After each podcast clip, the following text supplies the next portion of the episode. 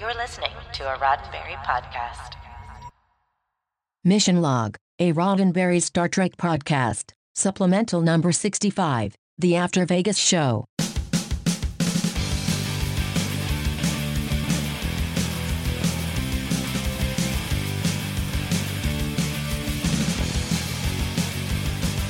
Hey, welcome to a supplemental episode of Mission Log, a Roddenberry Star Trek podcast, the post STLV edition. I'm John Champion. And I'm Norman Lao. And I have to say, John, you have really brought your A game radio voice to the show tonight. Okay, look, I thought that I could start a new career as the voiceover guy for like a line of noir detective audiobooks. I'm going to get started on that. I'll be like, Mickey Spillane's Mike Hammer, as read by John Champion. So I have to believe that the condition of John's voice is directly related to the amount of fun that he had in your what five day coverage Yeah, well, five, five five days, days- of work. So Right. five days of work. I arrived on Tuesday, uh, rode to Vegas with Larry, and then stayed until Monday midday. Um, but then came back to the office and worked until midnight uh, Monday night. So Trooper. yeah, it's been a long, long few days, and it was fun. It was a lot of fun. We'll get into the details there, uh, but it was a lot of work. And um, Vegas is dry. Don't know if you knew that. I've heard something about that they call it a desert of some kind Yes, I think the yeah I think uh, desert is an ancient word for dry and hot. so it was both of those things, and uh, from day one, trying to uh, have the landing party, and uh, you're talking in a bar over people, and even with a mic. The voice goes. Mine does at least. I, I don't know how people do it without losing their voices, but uh, maybe this is a secret that Julianne Grossman can help me with. I kind of dig it, man. You got that kind of smoky, like 1920s, 1930s Orson Welles noir flavor going, and I feel it. good. I totally feel it. Now, um, just to back things up a little bit, so Yeah. we are talking about uh, the 55-year mission, also known as hashtag STLV. Right. Uh, they are one and the same. If you have been following them on social media, the it is the Creation Con convention that covers Star Trek for the year. And John was able to go there along with some other representatives from Roddenberry. I know that John, you'll be able to talk about that in detail in a moment. Um, yeah.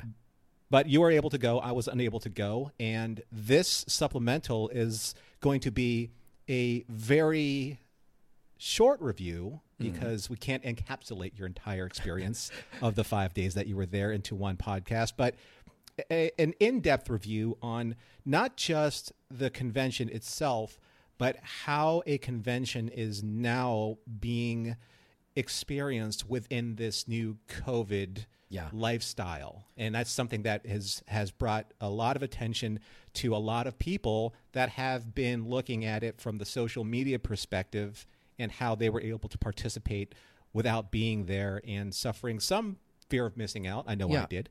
Yeah. I, and, and this is our debrief. You know, normally we talk, uh, you know, several times a week.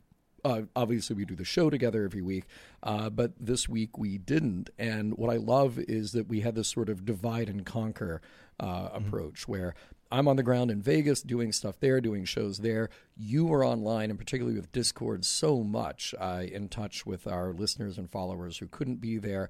So I really feel like there was a lot of mission log happening even though we weren't in touch during that time. So it'll be cool for me to find out uh, what the scene was on Discord. I tried so hard to keep up when I could.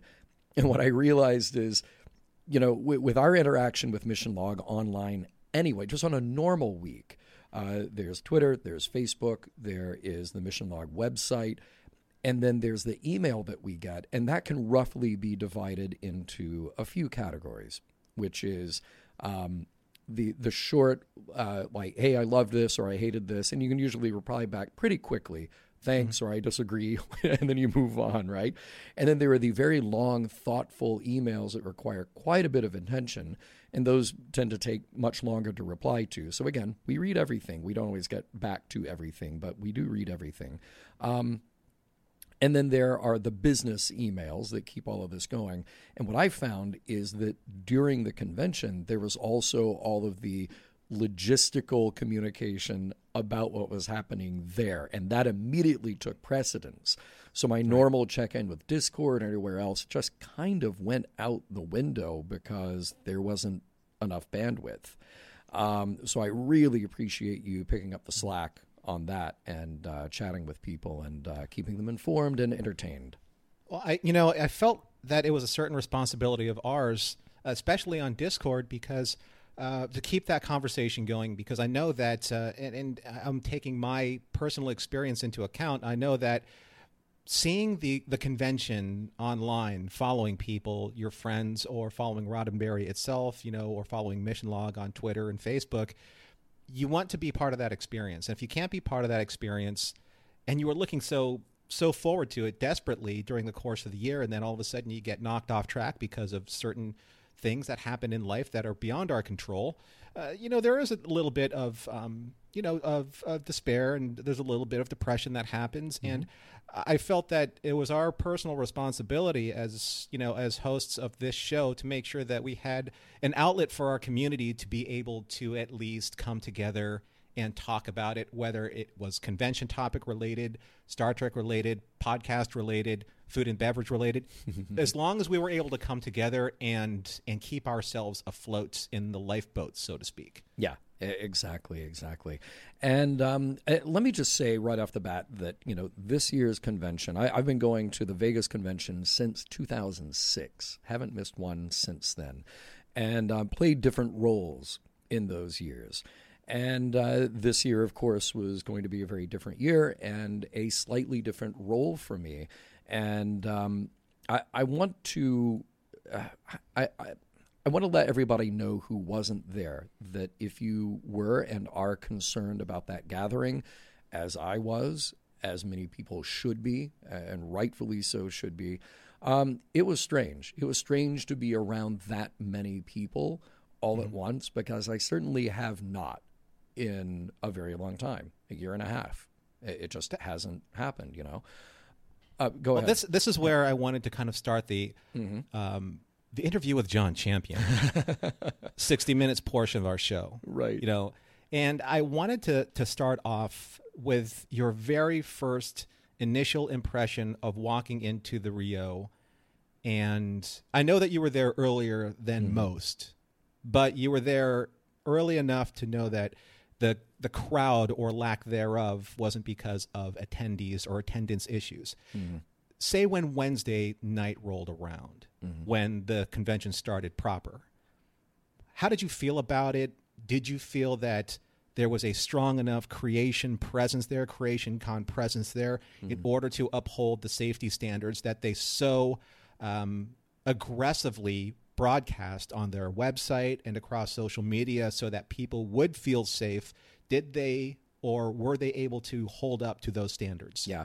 Uh, I, will tell you this you, you, know, right away, as soon as you got to the uh, the convention area, uh, the the entrance area, there were people there to check vaccination uh, and give you a, a specifically colored wristband if you had shown proof of vaccination.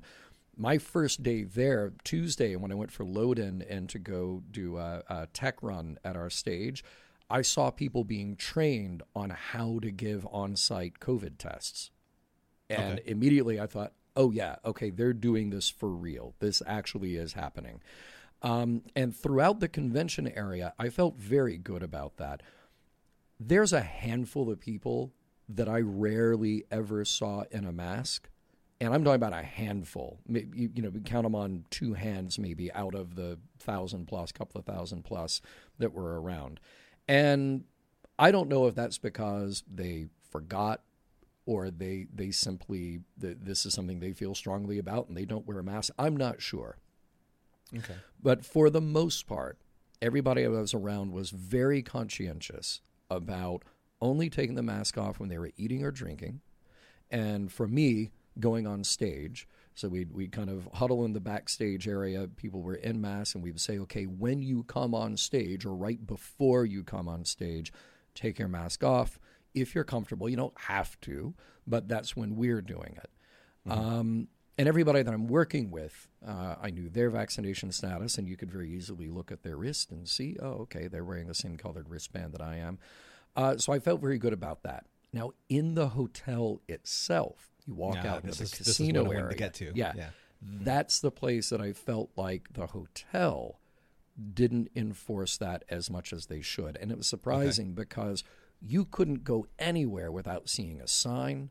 Simply uh, logging into their Wi Fi on your phone or going to their website, that is the first thing you see. It says, pack your mask because every indoor space requires a mask. I saw far less of it on the casino floor, in the bars and the hangout areas, and, and even when I went to a bar, uh, because as we all know, that the gathering place, the Masquerade Bar, I Bar, um, I, most of the people that I was around, uh, pretty good about keeping the mask on, and then you know taking a drink or whatever, and just sort of removing it at that point and putting it back on. But there still were some people who I think got very relaxed about it. And I don't necessarily know that those were always our people, STLV attendees. Uh, but I was a little surprised to see less enforcement of that by the hotel in the hotel. Were they able to enforce those standards inside the convention area, inside where the Roddenberry stage was, where Jimmy's Bar, uh, Yeah. formerly known as Quarks, where they were serving food and alcohol? Were, were people still conscientious of that, or were you were, were you still seeing sort of uh, normal consumer behavior in those uh, quote unquote protected spaces? Yeah, no, I, I'm I'm very glad to say that what you would do is you would look out and you'd see the tables that were because it's already a big space anyway, and those tables spread out. People would go in line in their mask, pick up food, go back to a table. Folks are conscientious about keeping some distance even at tables. So normally you'd feel very comfortable uh, in previous years. If there's a table with eight people, eight, nine people, and there's an empty seat, no qualms about, hey, can I join you? Can I sit down? There was a lot less of that. So now you'd look at a table that'll seat 8, 10, 12 people. You'd see three or four people who are probably in their group, you know, like a family together or, uh, you, you know, wh- whatever collection that was together there.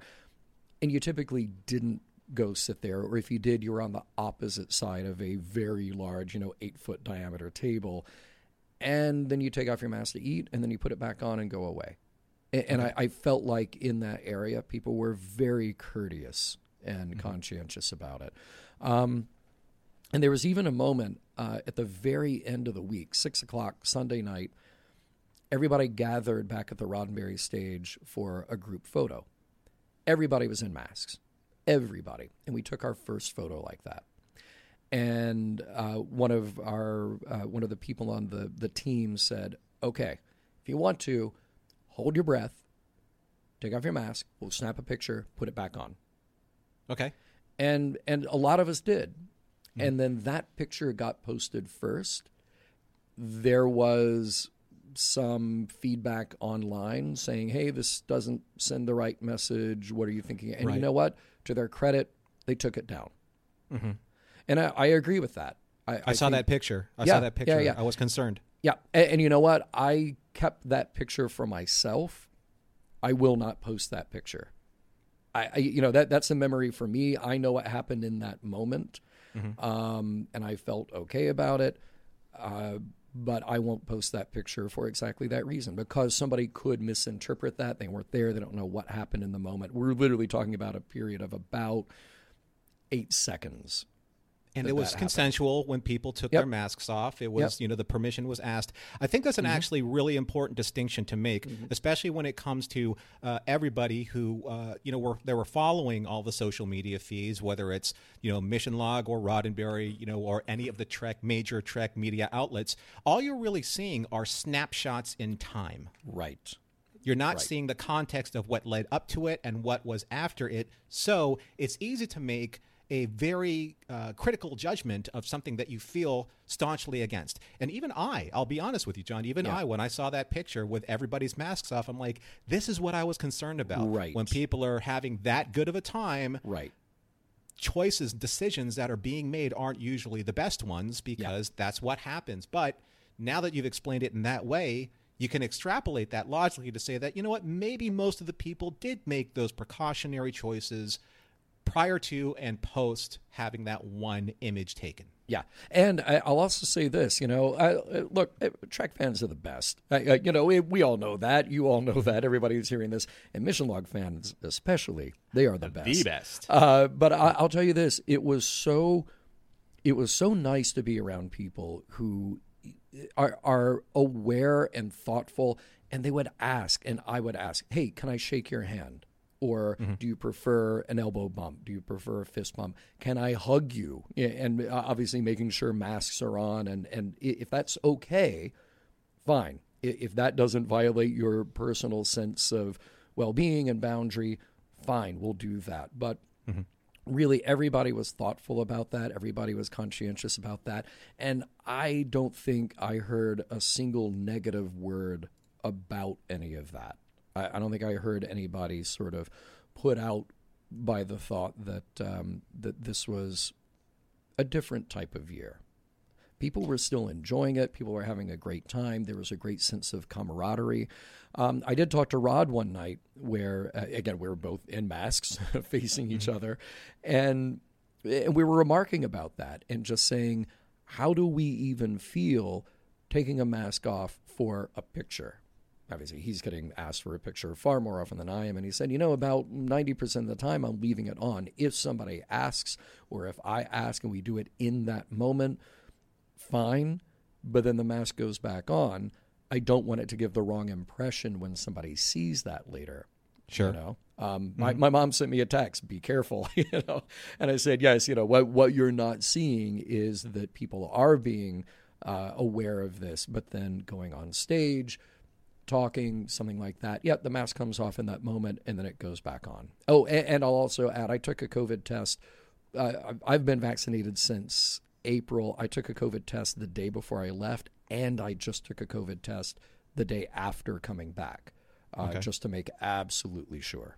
Yeah. Well, I mean, let's talk about kind of like the the five days of something that was brand new to the Roddenberry stage, and you did this with uh, Jessica Linverdi. Yeah, you were on stage every morning, uh, sometimes earlier than most. Oh yeah, and this was the the Mission Log morning show. Yeah. How was that received, and how was the audience throughout the course of the week? As the convention progressively increased in attendance, yeah. were you seeing increased numbers for the morning show?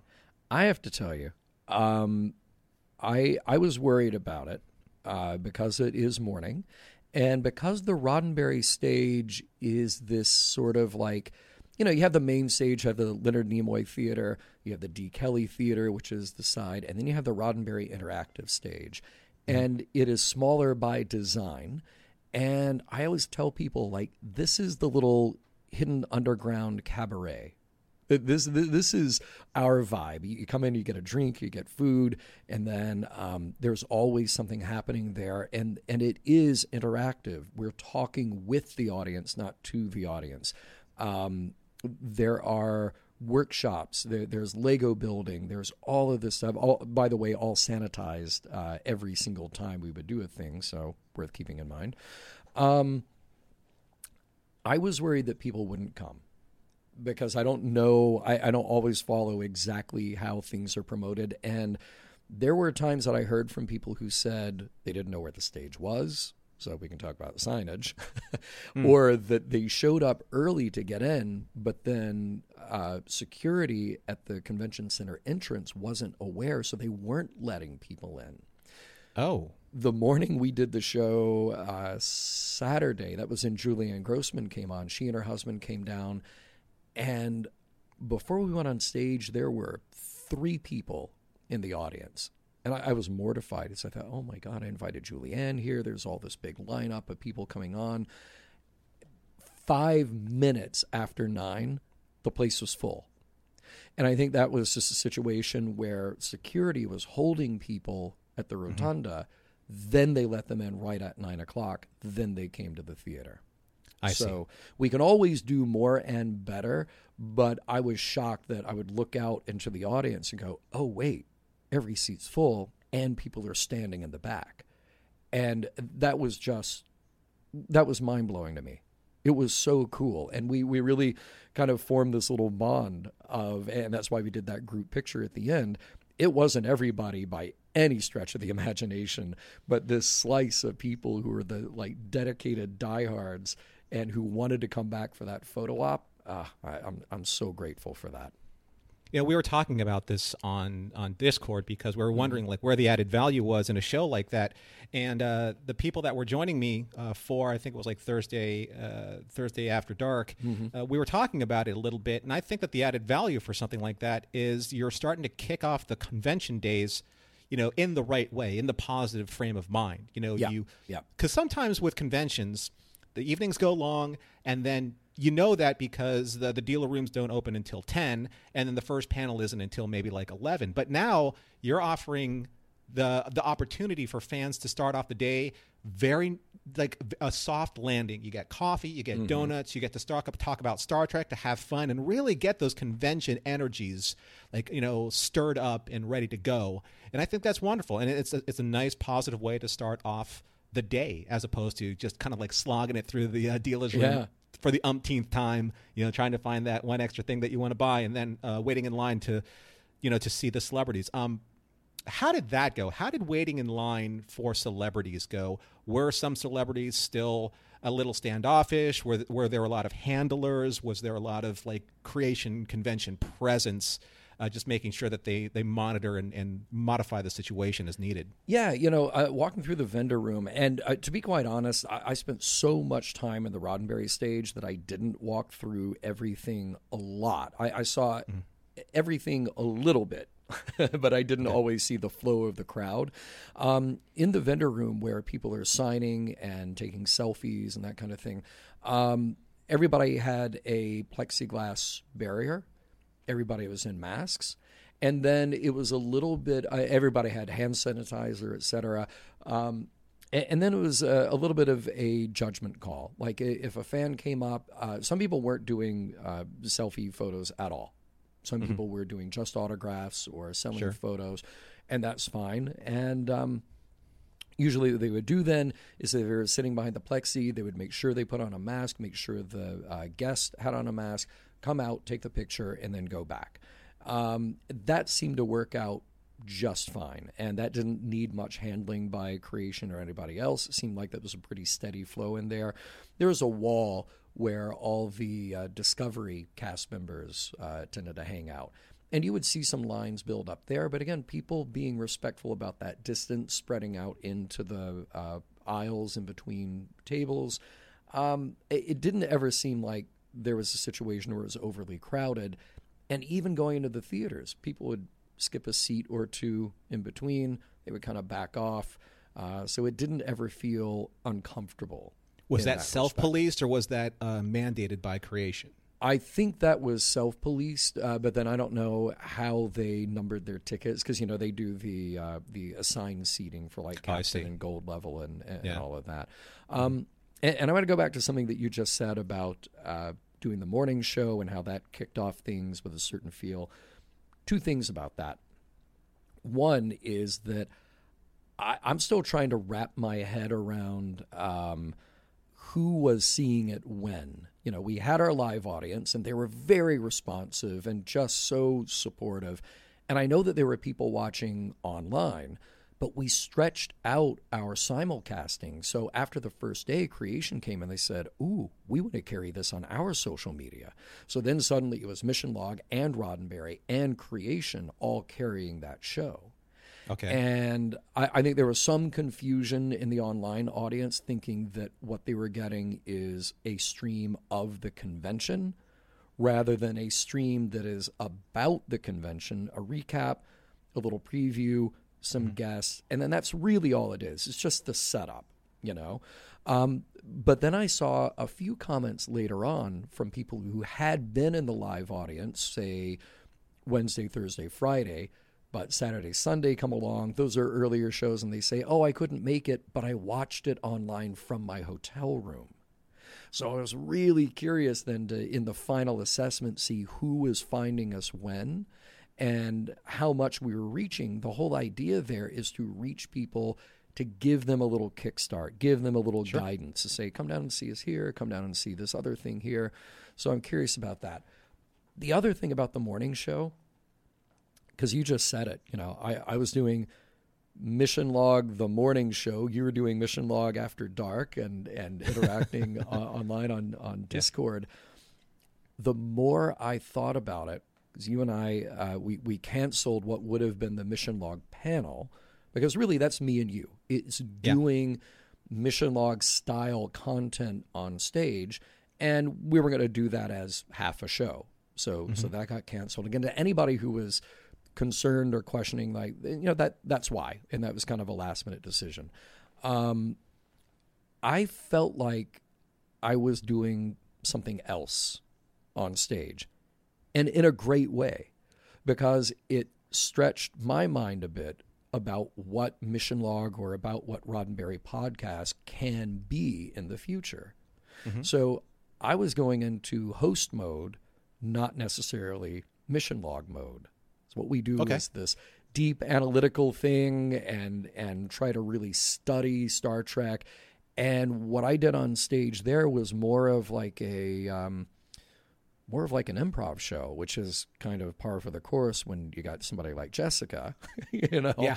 Um, Well, I mean, Mm-hmm. the way I saw it was it was the Roddenberry stage. So Yeah. you were handling it for almost as the Roddenberry brand, like tangentially off brand of Mission Log, Yeah. but still under the umbrella of of what Roddenberry produces. So I think that that's that's a great observation, and I took it that way. I said, you know what, Good. Uh, there isn't, and, and maybe the audience did too, Mm-hmm. because we do the, the deep analysis. You know, every Thursday we release the deep analysis podcast every Thursday, Mm-hmm. but sometimes that's not what is ne- actually necessary for that stage. And I think that the morning show it's supposed to be this variety hour Yeah. where people can enjoy a multitude of different topics, you know, like Lego building, you know, or Yeah. uh, like I said, Jessica's improv, um, or you know, a, a, there are a bunch of different topics that were being talked about, you know, and having you know like Trent Venegas on there, and Oh, yeah. having Ke- uh, Kelly on there, Iacovino. yeah. Ke- uh, Kayla. able, yeah. Kayla, Kayla, uh, uh, Iacovino, being able to talk about their experiences and start, and Rod, of course. Yeah, sure. So, and, and, and thank you so much for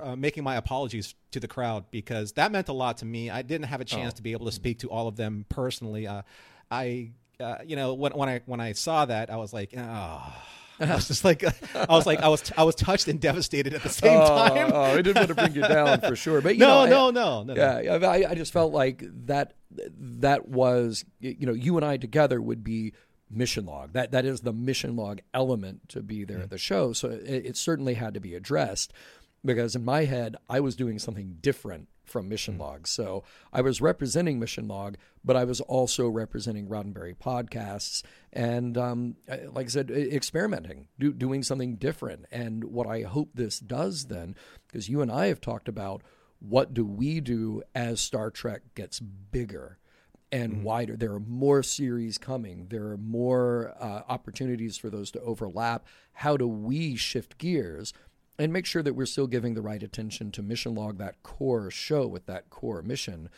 but also stretching ourselves a bit to address all these new shows, but then other opportunities like this to be able to entertain a crowd and keep pushing forward Roddenberry at large and not just our own show. So to me, this was a, a, a great experiment. And how did you feel that the audience received it? Did you feel that they were getting the the added value that you thought that they would get? You know, uh, did they receive it that way? Did they respond to it in that way? I, I certainly hope so. Um, anybody who wants to write into us and uh, and let us know, please do so. Uh, missionlog at roddenberry.com, and uh, we, we can pass along those comments for sure because it, it made me think look, next year there's a convention coming up in Chicago. Uh, there's going to be Creations convention in, uh, later in August in Las Vegas. There's the cruise. There, there's all kinds of things that we could be participating in, given that we find the right angle. And um, we, we certainly showed that we can produce a variety of programming on a stage.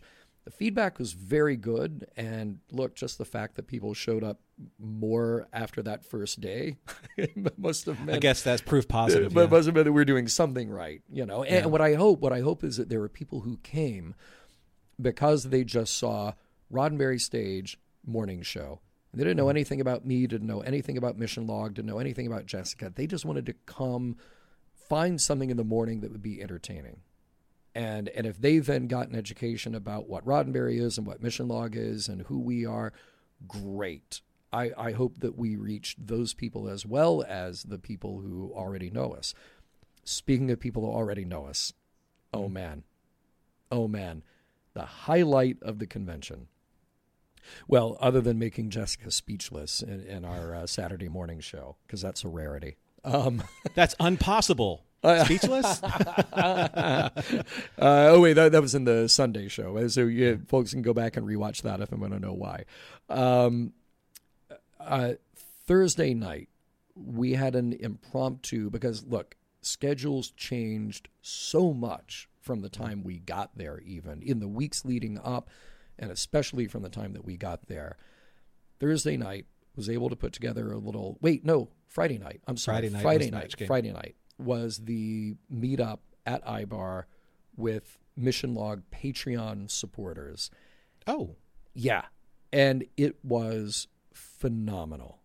It was so great to hang out. Look, Paul and Paul, two balls. we had two balls. We had two balls in the same spot. Uh, and it wasn't even like matter, antimatter. Like they, they were able to coexist in the same spot. Um, Chris, Julie, Big Mike. Um, I, I know that I'm forgetting people, and, and I apologize for that because it's been a long week. Um, but there were so many people who came, and then people who kind of got added on because they're part of that family. Larry, Jessica, Adam from the Greatest Generation podcast. Oh, cool. Uh, yes, uh, so cool. Um, Anne Marie Siegel, who is a follower of Mission Log and Greatest Gen and uh, and the Trek Files and many other podcasts, and on the spot created the View Screen podcast handle on Twitter in order to cover Star Trek podcasts like The Greatest Generation and Mission Log. I mean, uh, the the goodwill, the fun out of that event, um, it, it was really touching, and it really drove home this word that we keep using over and over again, which is community. Mm-hmm. Our listeners are our community, and our Discord is a subset of that community, and then having another subset of that, the people who were able to come to Vegas and just share a little bit in person. It, it meant so much that I, I honestly can't put it into words. I, I it, just seeing people in person, uh, being able to clink glasses and look somebody in the eye and say thank you for being there with us, being there for us, supporting us week after week, month after month. Um, I, I'm I'm somebody who talks for a living, and I, I I don't have the words for that. And maybe that's the that's the effect. You know, the interesting thing about uh, seeing the community from kind of like this bird's eye view of social media, and this is where I was living the convention life.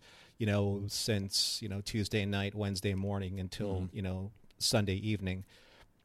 What was difficult about that were all of the different ways that fans uh, interacted with their emotional connectivity to the convention. Most of it was positive, but even within the convention tweets and uh, the ways that people just expressed themselves, some of it, most of it, was very positive and and very you know uh, you know energetic and in the moment.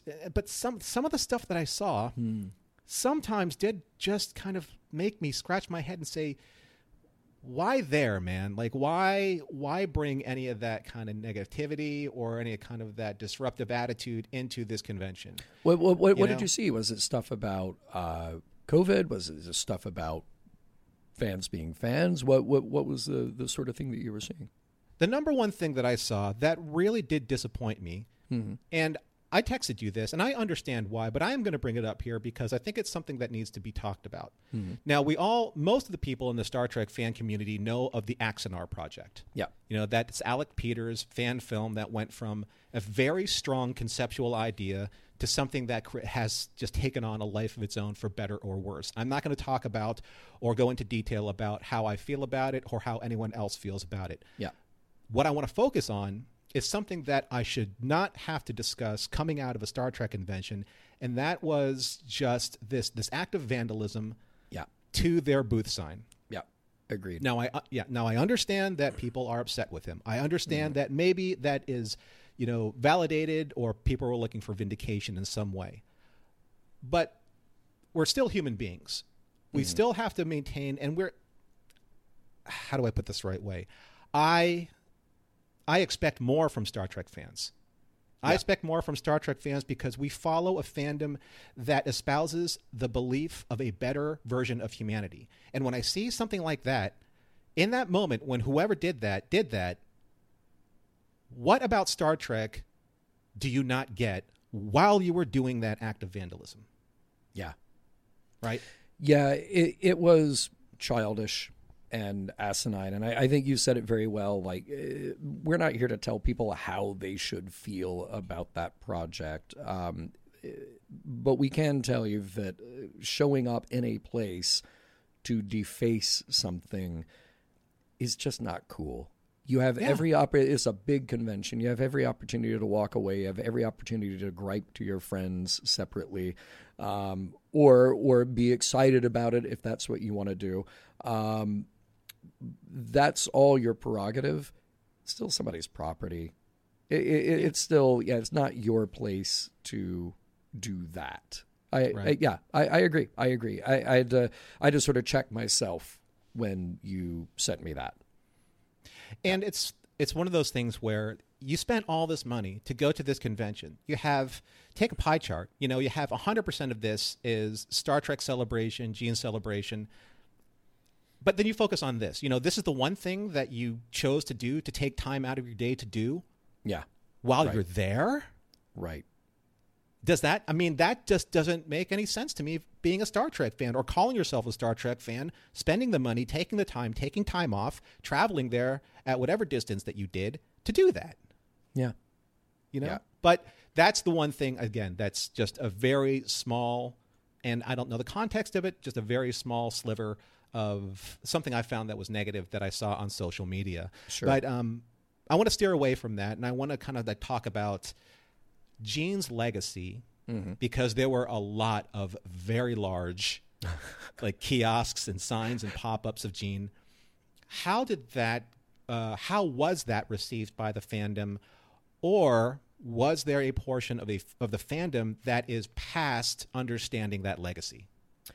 I okay, so th- this is a great question, and I'll tell you why. Uh, one of the last panels at the Roddenberry stage Sunday afternoon was Larry's uh, Larry Nemecek, Dr. Trek, your friend and mine, Larry's State of the Trek panel, and that's the one where it's a very audience interactive opinions and kind of poll questions and just seeing where people are, where they're from, what their relationship to the franchise is.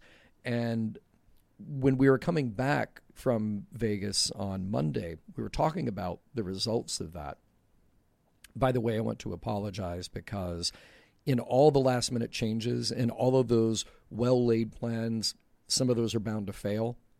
One of those failed plans is that our recordings of panels completely botched.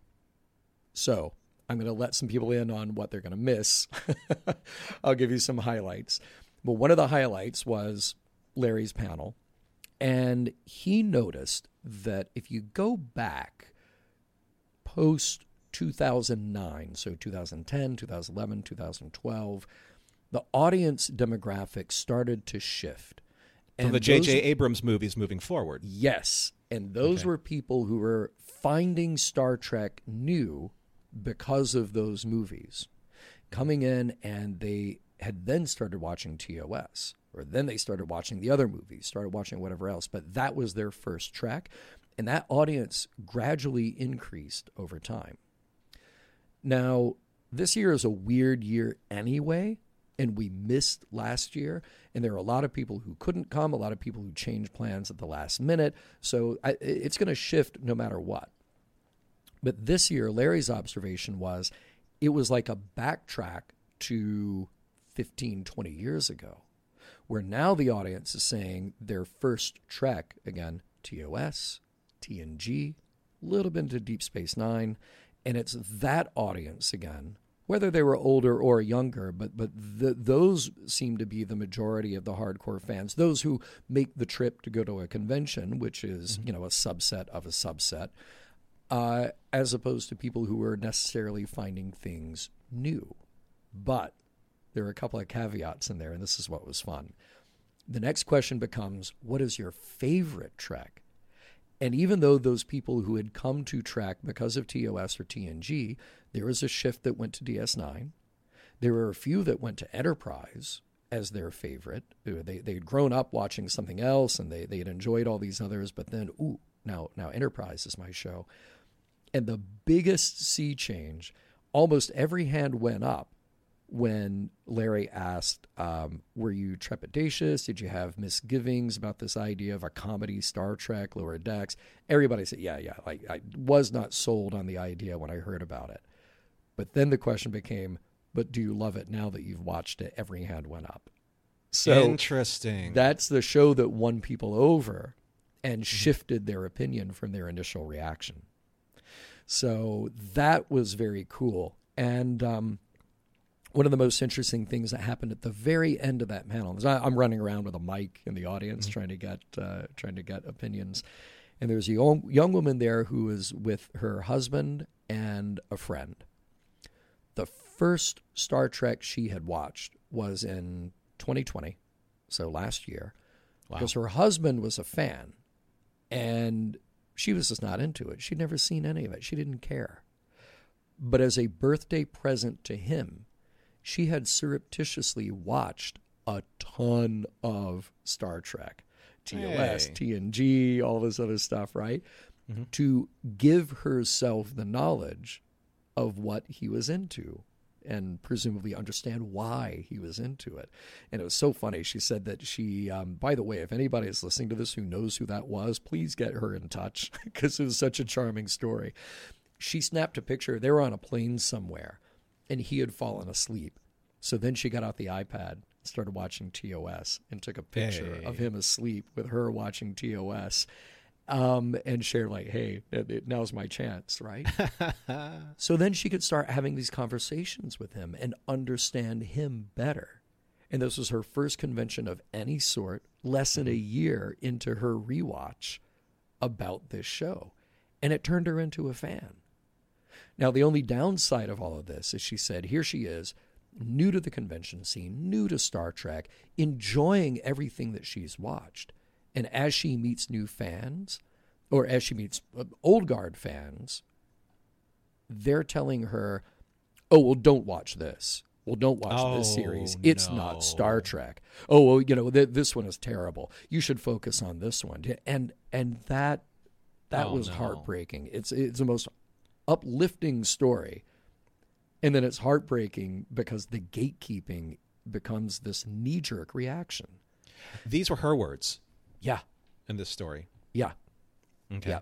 Yeah. And and it's too bad because they, and then they left right after the panel because I, I wanted to go up to her first of all and thank her for sharing her story.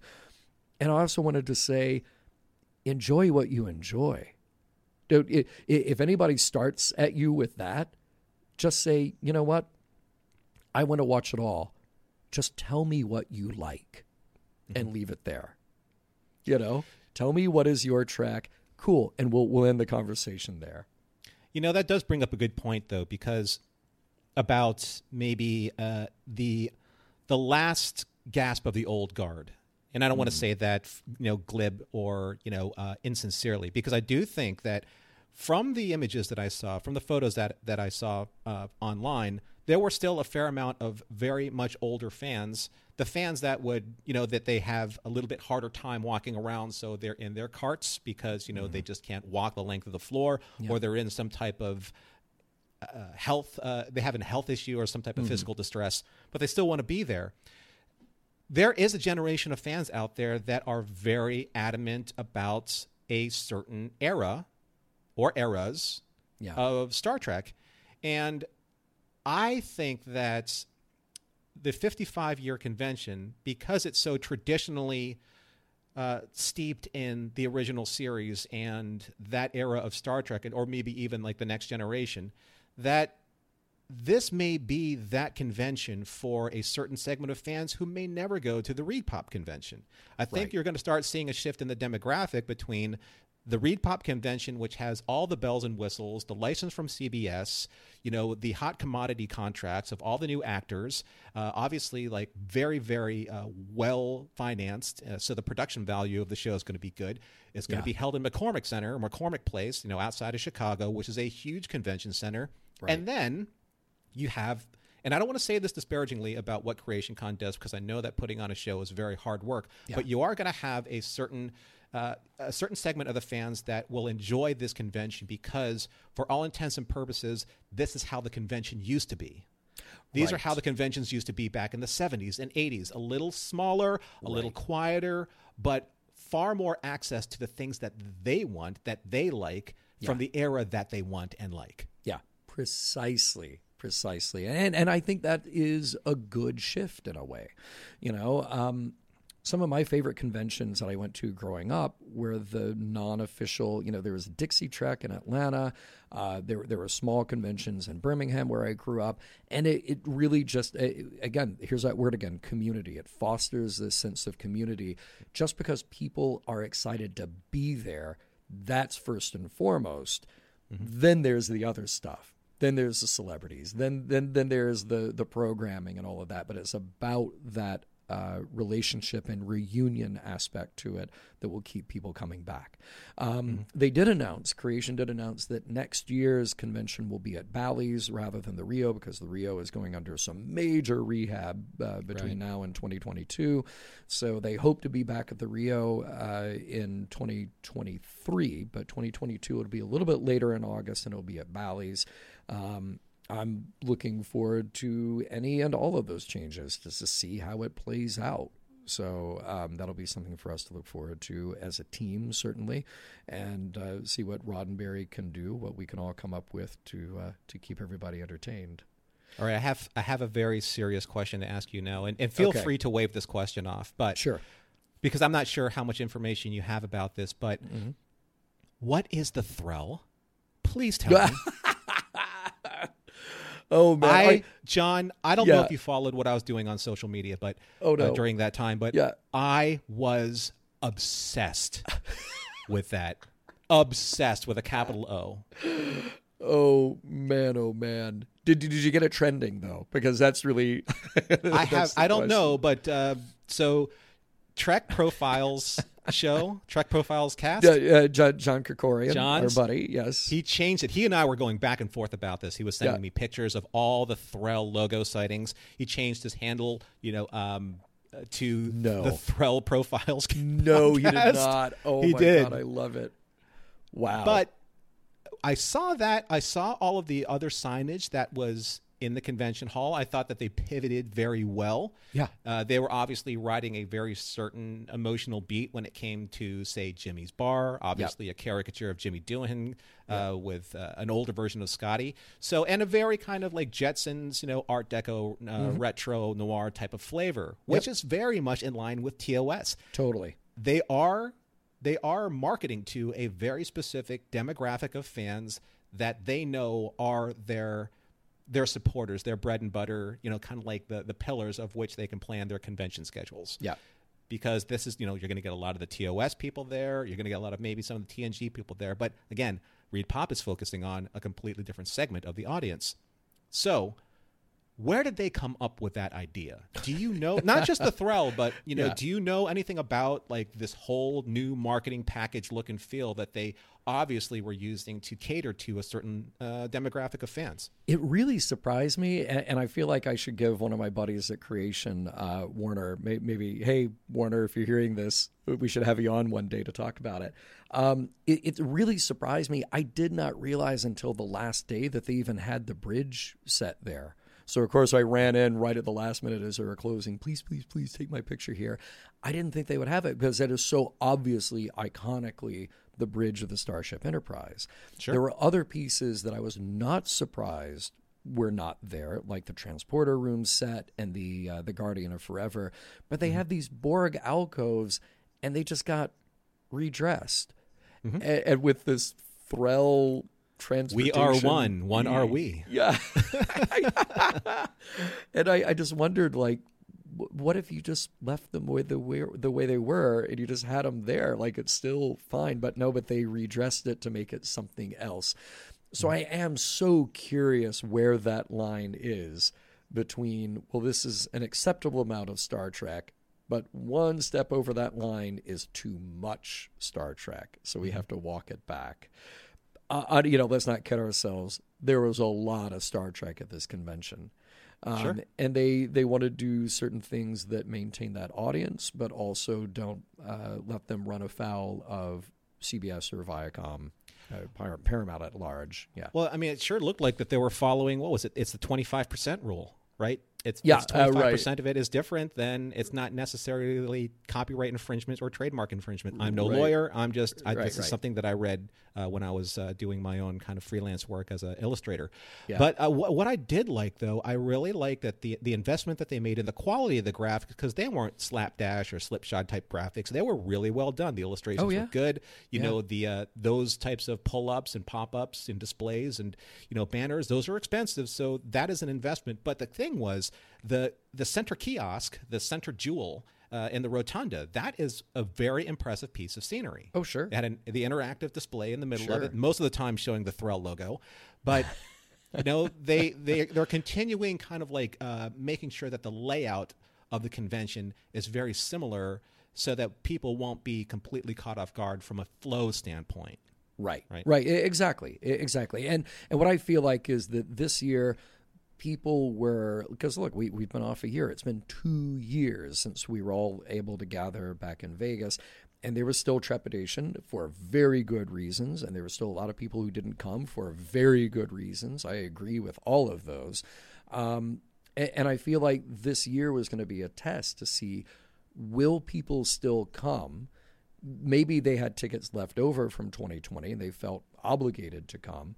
Um, but is that camaraderie, is that sense of community there again where they want to come back again because Vegas is a fun place to be. This is where people are used to going. It is tourist friendly, so they can get there as opposed to, well, maybe Chicago's a little harder to get to for somebody. Maybe McCormick Place is a little harder to navigate.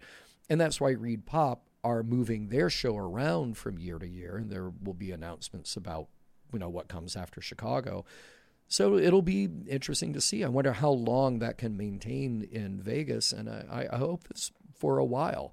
And honestly, I hope that um, other science fiction can also be strongly represented. Clearly, they built it around their core Star Trek fan base, but it would be nice to see some programming that specifically celebrates other science fiction. So, you know, may- maybe they will be able to attract uh, some guests from those other franchises. Now, you know, uh, just uh, being able to eavesdrop on conversations or be an earshot of certain discussions. Did you hear anything along the lines of, I'm not going to go to the ReedPop convention? That's the Star Trek sellout show convention. Were there any of that kind of gatekeeping attitudes that where people were like, nope, this is my convention. This is where Star Trek has always been. Ever since the Hilton went under, I started coming here. Right. If it's not if it's not here, it's not Star Trek. I mean, I'm sure that there's an attitude like that about this somewhere. So there's going to be a dividing line, I think, sometime in the future, very soon Yeah. with these uh, subsets of fans. I, so uh, let me parse your question here a little bit to say that um, I heard people questioning that, but not necessarily people deciding that that was their take on it. So people were there were murmurs of people having those same questions that you do. There were certainly people who said, "Well, just the time of year doesn't work for me, and and the location doesn't work. It'll be harder for me to get there, etc." That's all fine, a- and that would happen no matter where it was going to be. But there were people asking themselves and asking each other, "Hmm, does that feel a little too rigid, a little too corporate? What do I get for my money or my time investment in that, as opposed to what I know I've gotten out of the Vegas convention? I don't think anybody was making hard decisions there this week, but as we get closer and closer to April, it'll be interesting to see if that chatter has turned into action on anybody's part to say definitively, I am going to Chicago but not Vegas this year, or I am going to Vegas and not Chicago, or maybe people doing both, you know, because mm-hmm. you've also got a cruise competing, you've also got some international conventions competing. The other big X factor here is simply how are we with health? How are we with fighting COVID? What is that right. safety factor of getting people from one place to another? Yeah, I mean, that really is the wild card of 2022 because mm-hmm. at one point in time, maybe three weeks before the 55 year mission happened, I was on board. I was yeah. like, you know what? Yeah. yeah, everything everything is is you know it's uh, everything is nominal. Everything is green. Yep. All you know, the spectrum is green. Sig. Yes. Sig. Yeah. And then Captain Black just kind of yeah. you know stuck his head up and said, "Nope, you're no one, you know no right no Flor- no Florida." Captain Black, i.e., you know Governor DeSantis. Yeah. So right. yeah. Yeah. Uh, yeah. So things can change literally, like with the shift in the wind. Yeah. You know, and that's exactly what happened, and and it can happen again next year for certain. You know, we all have to keep our eyes on this over the weeks and months to come. Um, I, I do want to uh, wrap up with a, a, couple of thoughts here because there was something that I didn't quite finish uh, when you asked about uh, Gene Roddenberry and and oh, Gene's, I'm sorry, yes, Gene's presence here, and uh, that was just me forgetting and going off on another tangent. Um, you know, we, we had our big wall display, which was very impressive with all these quotes pulled and uh, to celebrate Gene and celebrate the podcast quoting Gene Roddenberry, which as we record this will just be wrapping up in a couple of days. You know, uh, I was proud that we both got to be a part of that, and it was lovely meeting Trent and hanging out with him. And um, I I feel like maybe it was a little bit of a bias sample because I'm there at the Roddenberry stage and people get what that is and they were there for those conversations.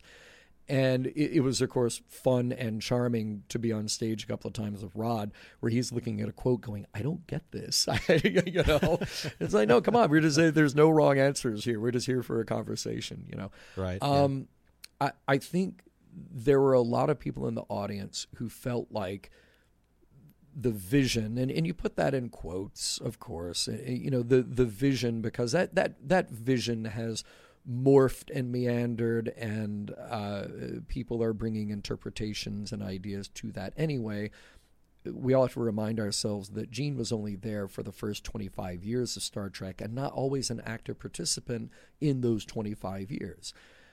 But he had a lot of good ideas. Mm-hmm. And he shared a lot of those good ideas in his scripts and his stories and the characters that he created, and certainly in the speeches and interviews that he gave in all of those years in between. Um, people were interested, especially now, in exploring the ideas for what do we do next? What does humanity do next? What happens when we get to the other side of a crisis like what's happening now? There are political divisions, there are social divisions, there is a very real health crisis still alive in this world, there are environmental issues to be concerned with. So, what I kept trying to drive home was science fiction, and in particular Star Trek, is not about 200 years from now, it's not about 300 years from now it is about right now. Star Trek in the 60s was about the experience of humanity in the 1960s. Mm-hmm. Star Trek in the 90s was about how do things look in the 90s. It just happens that the stories are written to take place two or three hundred years from now. But I kept trying to reemphasize the idea that the challenge to the people watching the show wasn't to say, wouldn't it be great if we got there a couple of hundred years from now? The challenge is to say, there's something that you might be able to do right now if you look at a problem, a moral situation, an ethical consideration, a social concern that could actually make that difference today. It's the end of mirror mirror. Mm-hmm. It's saying that you can't you can't summon the future, but you could help start a revolution. And I hope that those words resonated to the people who are there now to say that, oh, spaceships are cool, transporters would be cool, alien races would be cool, getting there would be cool, but those steps to get there start right now. And um, I, I want to address somebody who online on our Facebook page, uh, I, I, I felt like he maybe thought I was getting a little defensive uh, responding to him. And it was something about quoting Gene Roddenberry and, and Gene Centennial and saying, you know, we don't want to, we don't want to lionize Gene. We don't want to be so effusive with our gratitude and praise of his words that we lose sight that he was a human being. And that person who left that comment is absolutely right. Because if we take away the humanity of Gene for good and for bad, we also then lose sight of the value of what he wrote. We, we the, the importance of an episode like The Enemy Within, which came up so many times over this week, was that those positive and negative impulses have to coexist. The the parts of our humanity that we might wish to disappear are actually necessary for us to understand our whole selves and our place in this world. So um, I, I hope that we got that across on stage. I hope that people are also getting that in a show like Quoting Gene Roddenberry, because those are the important lessons to take away. To be aspirational, but also to be pragmatic and realistic and accepting of our multifaceted humanistic existence. Um, also, before we wrap up, man, this is great. We were going to do a 20 minute show and it's an hour. So, uh, to our audience, thank you, and I'm sorry. Um, uh, I want to give a shout out to a handful of people who were there. I, I, I mentioned just a, a, few names who were at the meetup. Um, but some very special friends who were there. Uh, Scott Palm, who you know we did a fundraiser for a few years ago in our show, and it was so good to see him there at the convention having a good time and doing his thing, socializing and getting to know people. And um, I'm proud and privileged. I got to uh, snap his pic, well, snap a picture with him, but snap his picture with Nikki DeBoer, who you had on the Discord. That is so cool. She is making the rounds in Mission Log. Love Yeah. it. Love Yeah. it. Um, and I want to say thank you to John Macy, who came by. Uh, he has a podcast now called The B Team. And uh, you, you were just so, uh, you said such kind words about what we do with Mission Log and at Roddenberry. And that meant a lot to me. And um, I, I also want to say, by the way, I, I'm sorry to anybody who I didn't get to spend as much time with as I would like to have spent Yeah. you probably saw it that I'd be going, I, I'd come off stage, sit down, have a sip of coffee, and then somebody would say, "Oh, by the way, uh, this schedule change. Can you jump up and do this thing? Can you jump up and talk to the wine guy? Can you jump up and introduce Chase? Can you?" and, and somebody, Captain Mike, Captain Mike, shout out to you, my friend, came in I- I, think he bought his ticket. He's or not bought. I mean, he's a pilot. He can go whenever he wants. But I think he he figured out his flight Friday night at like eleven o'clock. I think that our conversation in Discord prompted him to I, do I. I think so. Yes, he was saying that. But he's the one who came up to me Saturday night because we started early Saturday morning with the morning show. I got down to the set at like eight a.m. for a nine o'clock show. We were you you know, I, I did multiple things on stage, and then Claire kept asking me, "Can you just can you jump up there and like give away stuff? Can you just reassure people Chase is on her way because like you know her band was running late and whatever." And I, I got off stage. Had at that point I had a sip of wine, and Captain Mike goes, "Okay, I've clocked it. You've been working for nine hours and fifty five minutes. Go take a break." Go eat and then come back later. And and that's the real that is the joy of doing the show. It's also the reality of doing the show. I was running purely on adrenaline for a couple of days. So for those people who i got to stop and just say hi to for a second and thank you sincerely for a second for being there i'm sorry it wasn't more I wish that there were more. Um, hopefully, we get to do this in a more intimate setting someday, where we can actually have a conversation. And Truly. maybe it's you know just me and Norm and all of you having that bar meetup when we can. Um, but but thank you all, and and I'm sorry that uh, some of those moments couldn't have been longer. And big shout out to Rhonda, who gave me and Norm a little whiskey tasting set. so you, you know us too well. That's lovely. And next time in person, and, and there was a great card in there as well, which uh, which I'm going to share with you. So, That's so wonderful. Thank you, Rhonda. yeah, Yeah. um, Um. Yeah, I just wanted to give also a shout out to um, the people that uh, participated in the Discord panels during the course of the week. Uh, you know, it, there was the standard kind of like uh, set schedule that I put out there on Discord and on Patreon. So uh, Monday morning, uh, Monday mornings are back. So we had a lot of fun interacting with just normal talk, not even Star Trek talk.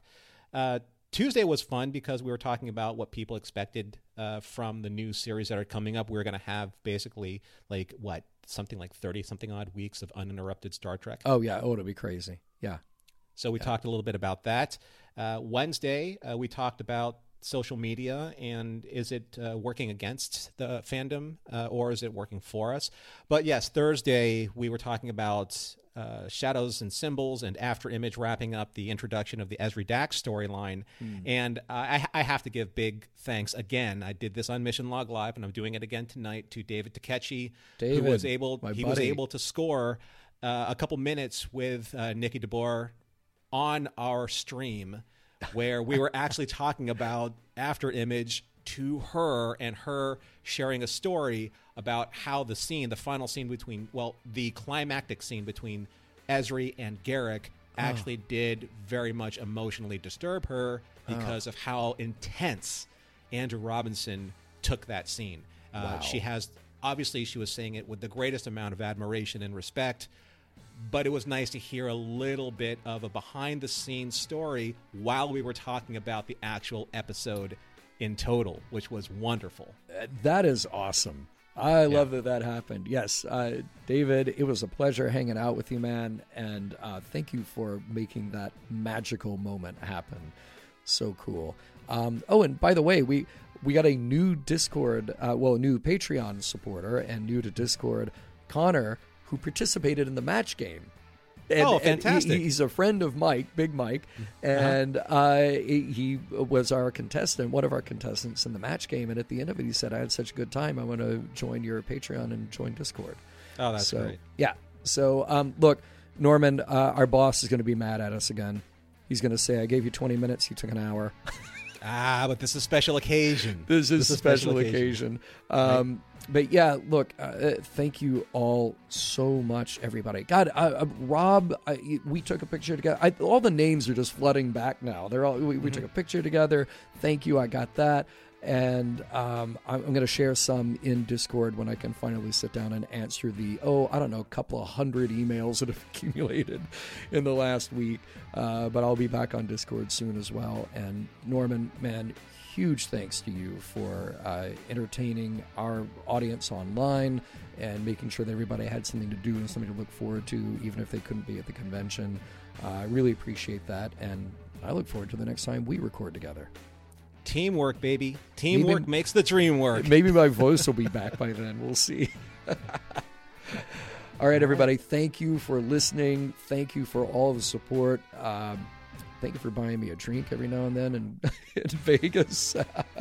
and uh, Norman, thank you again for uh, for making it all happen uh, on the internet and on the home front when I was away.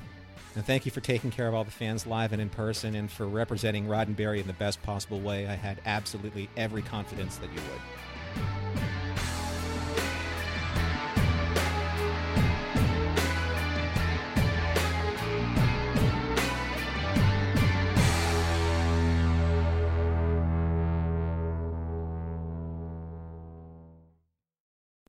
This is a Roddenberry podcast.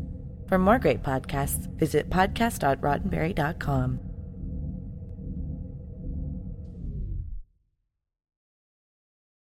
Oh, oh, oh, O'Reilly! You need parts? O'Reilly Auto Parts has parts.